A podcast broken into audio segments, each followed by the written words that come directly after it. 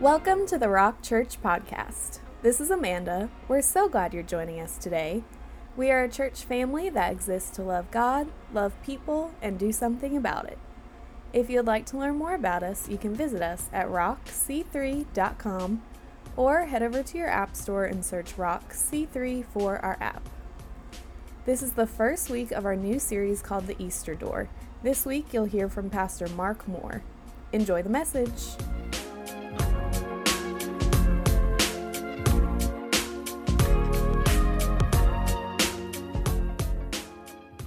And here's what we've got going on today. I, am excited, is because today we're we're, we're launching a new series, okay? Now, the new series is called The Easter Door. And for those of you who have been around uh, all year with us back through August and September, you've, you've recognized this door theme that we're doing. And this is the last theme, the last series inside of this overarching series. Uh, in September, we talked about the door and about the thing uh, about who Jesus is. At Christmas, we talked about the Christmas door and the things that Jesus delivers at the door. And now we're into this series called the Easter door, which is all about what Jesus has done and what he offers. And so, what we're going to do for the next six weeks is we're just going to look at the cross of Christ because it is through the cross that we are offered life and forgiveness and love and, and all of those kind of things. And I'm excited because today, um, a good friend, but more than just a good friend, uh, my mentor is going to share with you guys. And, and I don't use that statement mentor lightly, okay? When I say my mentor, Mark really is the guy who, for the last really 30 years of my life, that, that I call that when I've got questions about scripture, when I've got questions about a text, when I got questions about ministry, he's the one I call. All right, one is because he is the probably the wisest, smartest man I've ever met. Uh, I, I, like to say it this way he's got more doctorate degrees than I have speeding tickets. And if you know me, you know that's a lot. Now, I almost got another kind of ticket for destroying a hotel in Portland, Oregon. Mark, you remember that one? Okay, okay, you're, you're going to say statute of limitations. Um, we, we, um, a practical joke he pulled on me uh, kind of backfired, but anyway, um, that, that happened. But, but Mark, um, you know, he's smart, um, he communicates, he's a teaching patch, uh, pastor at one of the largest churches in America, a phenomenal church in Phoenix, Arizona. Um, and he is the one who wrote Quest 52. Uh, I know many of you in the room are reading Quest 52. Uh, we're going into week 11 on that If you don't have a book, we have plenty available in the Connect Corner. Uh, we'd love to get you taken care of if you don't have a book, all right? Um, so, so you're in for a treat today. And what Mark is going to do is he's going to kick off this series for us. And he's going to help us come to just maybe a better understanding, but definitely a deeper understanding of the cross of Christ and uh, I know you're in for a treat. So, will you do me a favor and will you welcome my friend Mark Moore to the stage?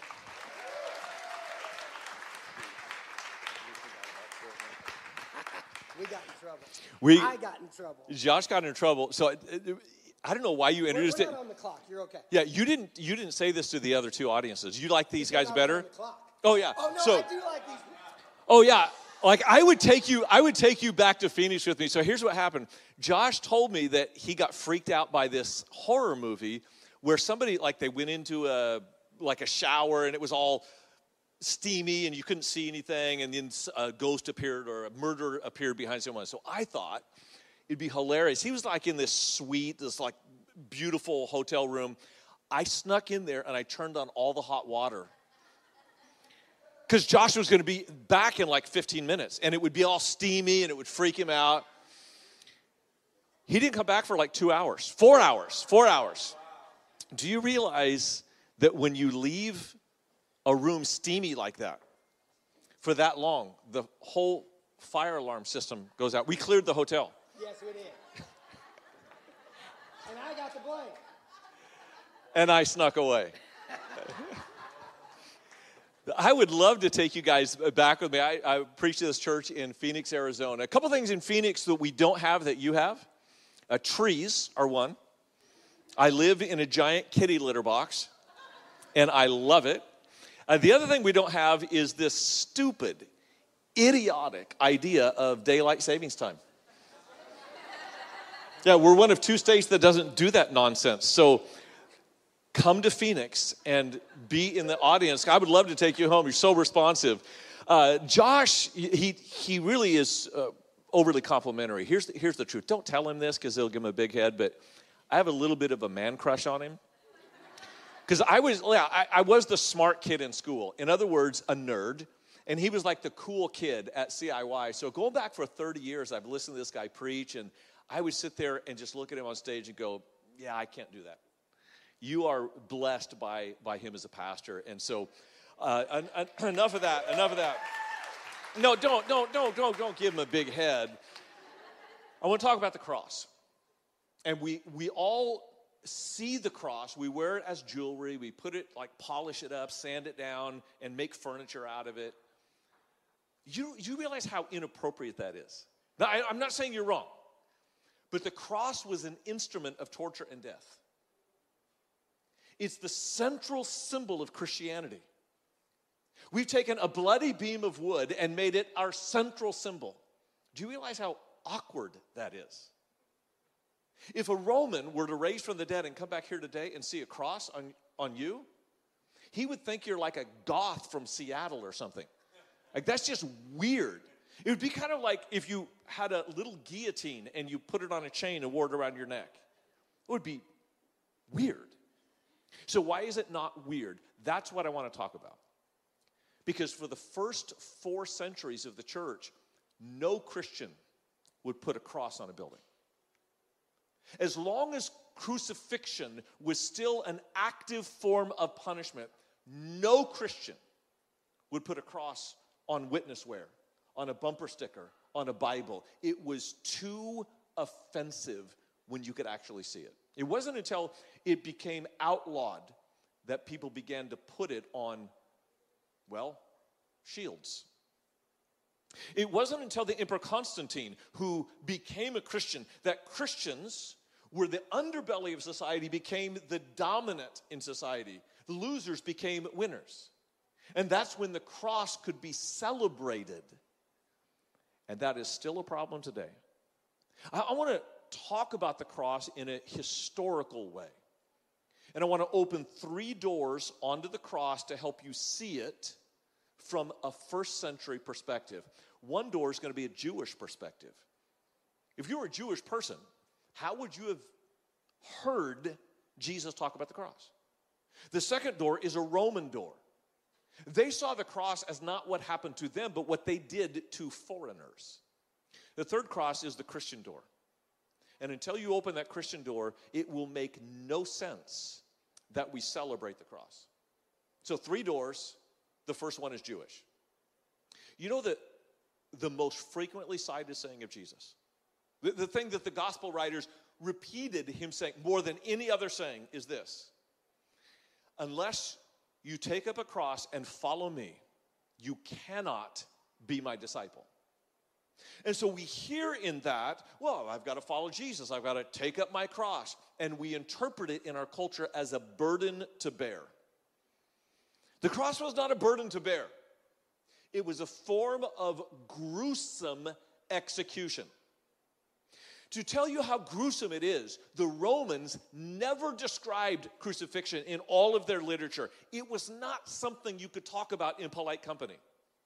The Greeks never described crucifixion. In fact, even the New Testament, all it says about Jesus, three words they crucified him. That's all the description you get.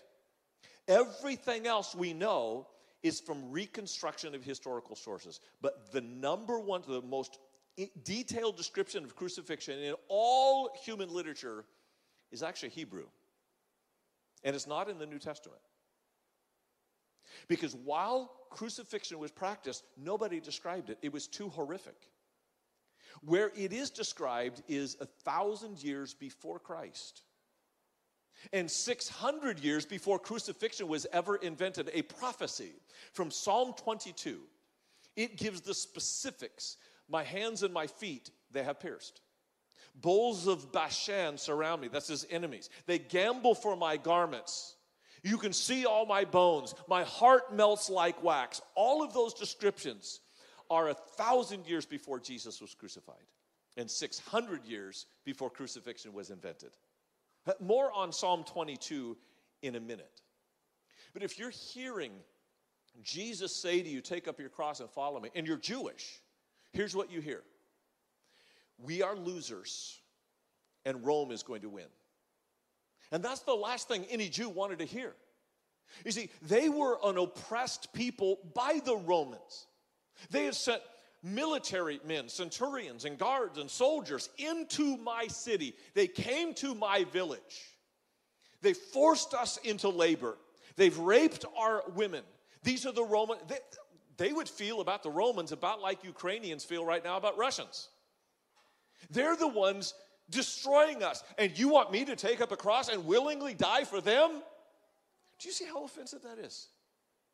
And yet we wear it like a badge of honor. You're not wrong, but I want to tell you why you're right. And it doesn't come from the Jewish perspective. For the Jews, to take up a cross and follow Jesus is to say, I know that we are revolutionaries and we've already lost the battle. And the only way that that ever makes sense is if you win by dying. And the only way that ever makes sense is if the one who died for you rose from the dead. It's a crazy, it's a ridiculous, crazy idea. And it's odd that, that this would be the most recited saying of Jesus. But I'm just telling you right now, if you walk into here, maybe you're just checking us out, or maybe you're online. Look, we get that. Welcome you online. We know that most people online use it kind of like a front porch where you come on the porch and you peek in the windows to see if the people in the living room are weird. I, I can promise you we are. You'll belong. Come. But if you're if you're just on the fence about Jesus, you just need to know he's not calling you to come and live, he's calling you to come and die. Because we believe, beyond belief, that he rose from the dead, and it's through our dying that we actually have life. That's the Jewish door. Now, the Roman door, when you open that door, you begin to see the anatomy of crucifixion. You're aware, probably, that the procurator of Judea at the time was Pilate. Pontius Pilate. What you may not know is that in the historical text about Pilate, he was a known anti Semite. In other words, he hated the Jews. And, and, he was only there to advance his political career. And yet, even though he hated the Jews, when this one Jew was placed in front of him, Jesus Christ, he knew that Jesus was innocent. He did, in fact, his wife knew from a dream. She had a dream about Jesus last night, and she comes running into the courthouse. I don't know if that was appropriate or not, but she goes, Honey, don't have anything to do with Jesus. He's innocent. And Pilate tried to release Jesus, not once, not twice, not three times, 10 different times. In Matthew, Mark, Luke, and John, Pilate tried to release Jesus. You might recall he, he offered Barabbas as a substitute for Jesus. And then winds up that the first person Jesus died for was Barabbas, who is released because of him. Pilate's trying to let him go because he knows he's innocent. And nothing worked. At the end of the day, the Jews said to Pilate, If you don't give us what we want, we're going to report to the emperor that you are disloyal to Rome. They were blackmailing him, and it worked. Pilate's political career was on thin ice. The year is 33 AD. And he crucified Jesus to save his petty political career that would only last, we now know, for three more years. He crucified the Lord of glory for three years of politics. Uh, don't be too critical of Pilate. Some of us have crucified him for much less. His final attempt to release Jesus was what we might call an appeal to pity. And he had Jesus flogged in an attempt to gain mercy. If I just beat him bad enough, maybe they'll say, That's enough. So he left him to his soldiers. And they took Jesus and treated him like an animal that they believed he was. The Romans hated the Jews. A flogging is not like you've seen in the movies where someone gets whipped, maybe tied to a tree or something, you whip them and you put lashes on him. No, that's not a flogging. The instrument of flogging is called a flagellum. It's a stick about uh, 18 inches long, and you embed in the end of that stick leather strands. They called it a cat of nine tails. I don't know if there was exactly nine strands, but they, they had multiple strands. And in the leather strands at the end, you would embed something sharp. Could be bone, it could be glass, it could be metal. Their two favorite ones were lead balls and knuckle bones of sheep. Knuckle bones of sheep are very sharp, they're hard, and they break off in the wound when you lacerate someone's body. The way it worked was you would take a victim and you would tie their hands around a pillar, strip them naked, and you would take this flagellum and you had a soldier on the right and a soldier on the left. The soldier on the left of the victim would slap, you're not, you're not cracking the flagellum, you're slapping the flagellum onto the flesh. And when it makes contact, you pull down from the right shoulder blade to the left hip. Using the full force of your torso. The one on the left would do the same, slapping it on the left and pulling down to the right hip. The result is that you get these hash marks across the back that begin at first just to give abrasions to your back. Well, not just your back, it was your shoulders, your, your, your back, your buttocks, your hamstrings, your calves. And not just the back, it would wrap around the front as well to your pectoral muscles, your abdomen, to your quads. And, and it would leave the victim completely bloodied. At first, the back and other parts would send moisture, fluid, into the subcutaneous tissue to pad the blow. But after a while, the skin begins to soften and loosen, and then there's cuts. And the cuts become abrasions that result in thick strands of flesh, ribbons hanging from your back. Six out of ten men died from flogging alone. Some died because of loss of blood, others died because there wasn't enough flesh to hold in your bowels. That's what Jesus went through before he ever got to the cross. If you want to know precisely what it looked like, there is a, an artifact called the Shroud of Turin. Now, I'm not saying that the shroud was Jesus although I have my suspicions. Here's what I know for certain that the Shroud of Turin is from a crucifixion victim who has been flogged. And if you look at the Shroud of Turin, you're going to see it's about a 12 and a half foot sheet that was laid over the victim. And right in the middle here, you can actually see in the, in the middle, it, it went through a fire. I know it's not very clear, but I'll, I'll walk you through it. Here is where it was folded. You have the front of the face here, the back of the head here, and the entire body going down the length. It was just folded in the middle. If you zoom in on the face side of the shroud, you're going to notice that the victim has marks all over his body. So you can actually uh, go to the next slide and we'll see the, the front side of the Shroud of Turin. Here is the victim. Right here are the quads up here is the abdomen. You can see the pectoral muscles and the, the head at the top. Everywhere there's white, there was blood. Now, obviously, the, the big white spots, like right here, that's actually folds in the shroud. It was folded and went through a fire, so the corners were actually burned off. But all of the white in the middle is where there was an injury from the flogging and there are hundreds of them on the front of the body and on the back of the body. If you look at just the face in the shroud, you're going to notice, next slide, you, you have the crown of thorns here, the eye sockets, the nose, the mouth, and then the pectoral muscles. Again, everywhere you see a dark spot, those are marks where a flagellum hit the muscle and went into the body. The reason these are so much darker is because that's where the crown of thorns were pushed. The Shroud of Turin gives you a, a perspective of what this flagellum would do to a human body. And once Jesus had been beaten, actually looking at the shroud, you can see that the right eye socket was broken, the nose was broken. This fulfills Isaiah 52, which says that he would be beaten beyond human recognition.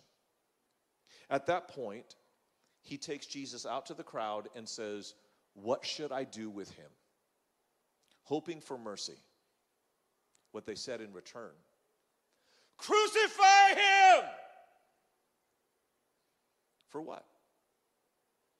Because he prioritized children and widows? Is that why we're crucifying him? For what? Because he said such outrageous things as love your enemies, take care of your neighbors. This makes no sense. It's this satanic possession of a crowd. And it's not that far away from us because many of us have rejected him for less. Pilate has no choice but to give him over to be crucified.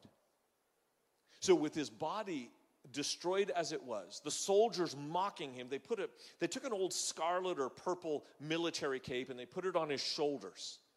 And they bowed down to him, saying, Oh, here's a king. You don't look like a king, but okay, we'll bow. You're the king. They mocked him in a mock coronation. They put a crown of thorns on him and beat it on his skull with a stick. And then they took that robe and they ripped it off of his raw flesh part of it had coagulated, so it's taking shrapnel with it. And they put a patibulum across his shoulder. That's the crossbeam of the cross. Typically, they would weigh anywhere from 75 to 125 pounds. And Jesus had to carry that through the narrow streets of Jerusalem on the Via Dolorosa. It's no wonder he fell down. That's a heavy beam of wood when you've been relentlessly beaten to the point of death. Simon and Cyrene had to come and carry the patibulum to a site of execution. They laid Jesus down on the stipes, which is the vertical beam of the cross, connected the patibulum to the stipes, and then they nailed him. And we, we image Jesus being nailed through the palm of the hand. That's not accurate. The reason I say that is, and, and we know this from some very ugly experiments after World War II, they would pin people up by hand, and the human hand can only bear about 80 pounds of weight. It would rip right through the hands.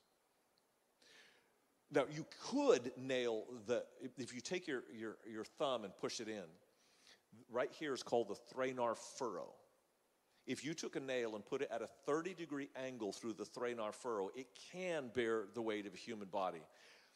But it's not likely that's how they crucified Jesus. More likely, they crucified Jesus behind the wrist. For the Romans, just like if you play soccer, the, the whole thing is the hand. From the elbow to the fingertips, that's your hand. And if you reach to your hand right behind the wrist and feel from the top of the wrist, the bottom of the wrist, there's an indentation there. You have two bones, the radius and the ulna. If you feel between there and pinch, the pain you're feeling, you pinch hard enough, it'll go up through your shoulder. The pain you're feeling is the median nerve. And if you sever that nerve, it is agony to your shoulder blades. And that's how they pin Jesus to a cross. And then with the feet of Jesus, we, we picture him in medieval art as a, a, a nail, like 12 inch nail going through both feet, which is virtually impossible. You imagine the difficulty of nailing two feet with one nail, two oblong objects. More likely, they nailed each foot independently because this we know that the nails they used were about four and a half to five inches long. Well, how do we know that? Well, because we found one. If you look at this picture, this is a calcaneum, that is your heel bone, with a nail going right through it. And the, the let's show this, uh, let's show the nail going through the calcaneum. Next slide. This is the top, right above my head is the top of the nail. This is the heel bone. of a crucifixion victim. And notice how the end of the nail is curved in. The reason for that is this crucifixion victim was nailed to an olive wood cross. Olive is a very dense wood, and the nail hit a knot and curved in. So when the executioners tried to pull it back out, they couldn't get the nail out. We actually still have fragments of the olive wood in the tip of the nail. And oddly, we know who this man was because the box his bones were buried in bore his name. His name was John.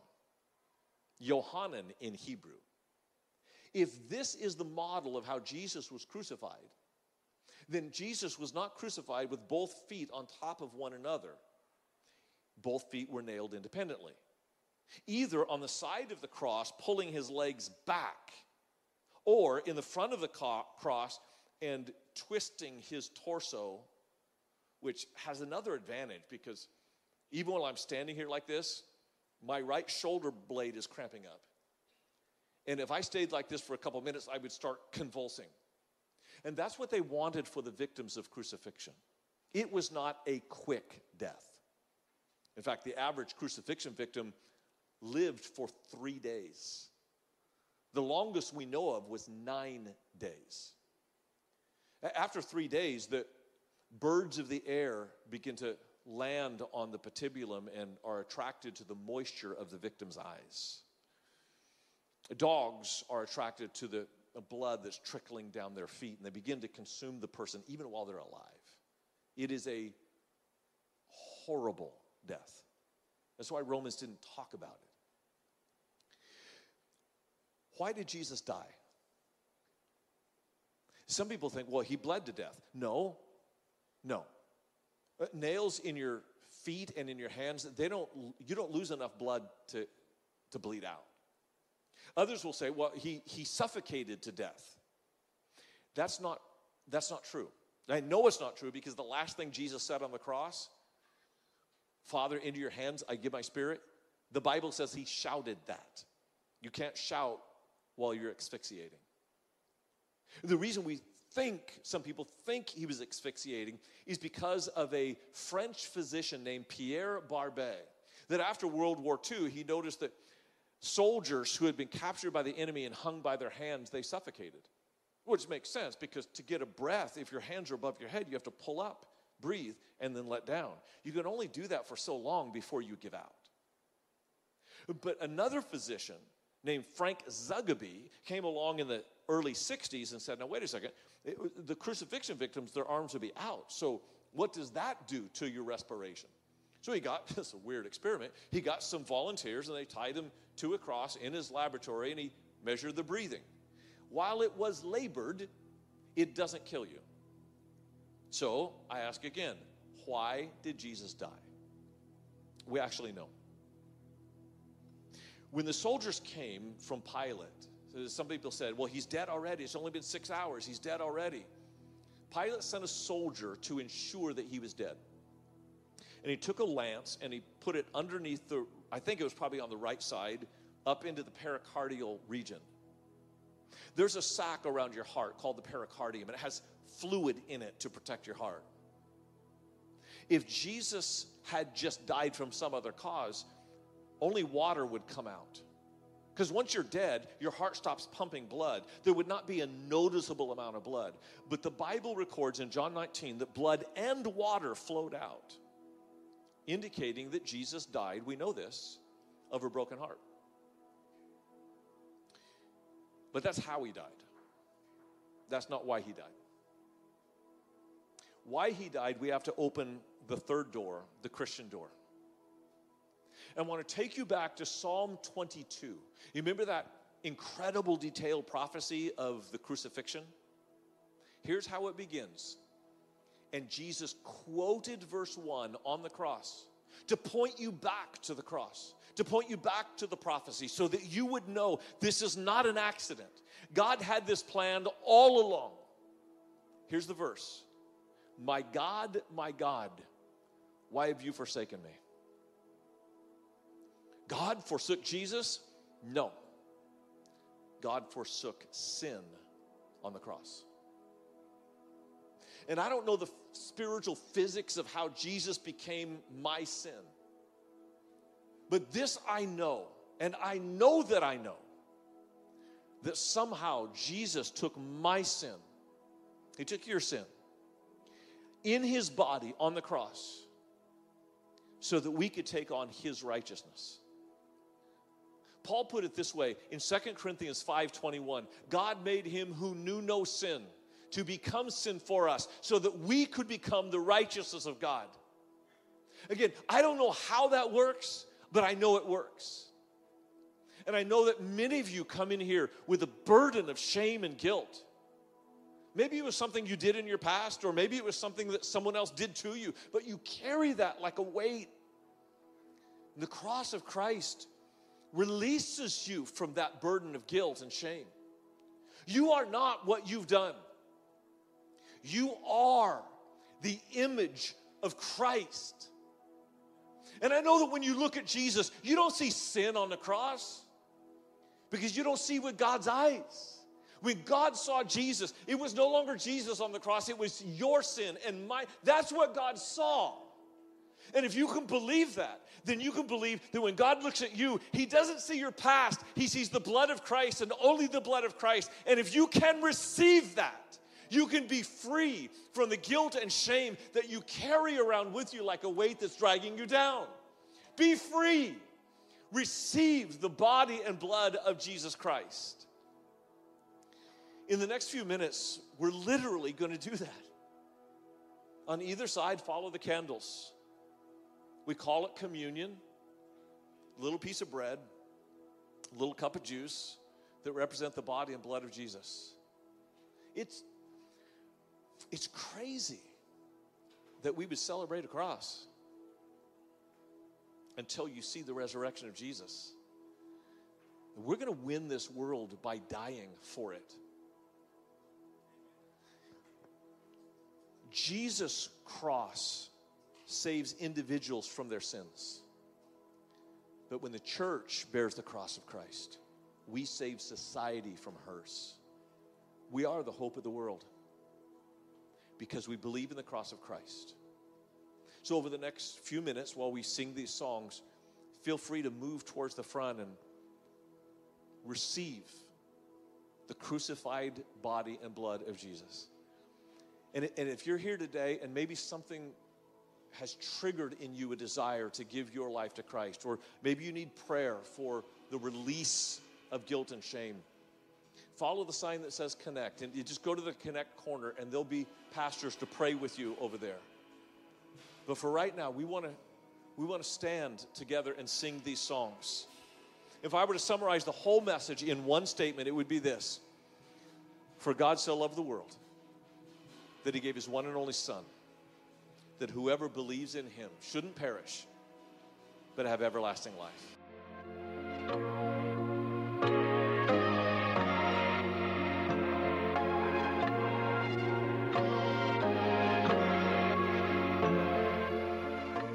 Thank you so much for joining us today. If you'd like to learn more about how to give to God through the rock, you can find that information on our app or on our website.